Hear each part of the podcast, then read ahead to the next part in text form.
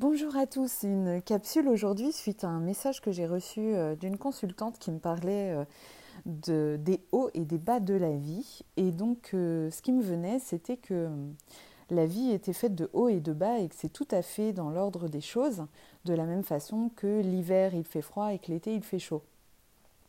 Donc les bas sont là pour que nous puissions progresser, pour que nous puissions nous transformer.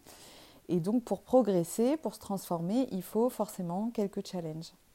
Et les bas de la vie sont donc euh, pour moi simplement des opportunités pour apprendre euh, quelque chose de nouveau.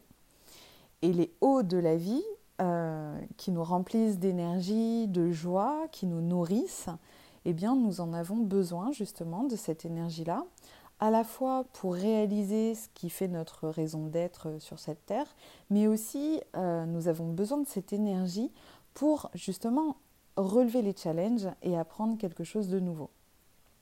Alors il y a des gens qui qualifient euh, de négatif les bas de la vie, c'est-à-dire ce qui est inconfortable à vivre ou ce qui est confrontant.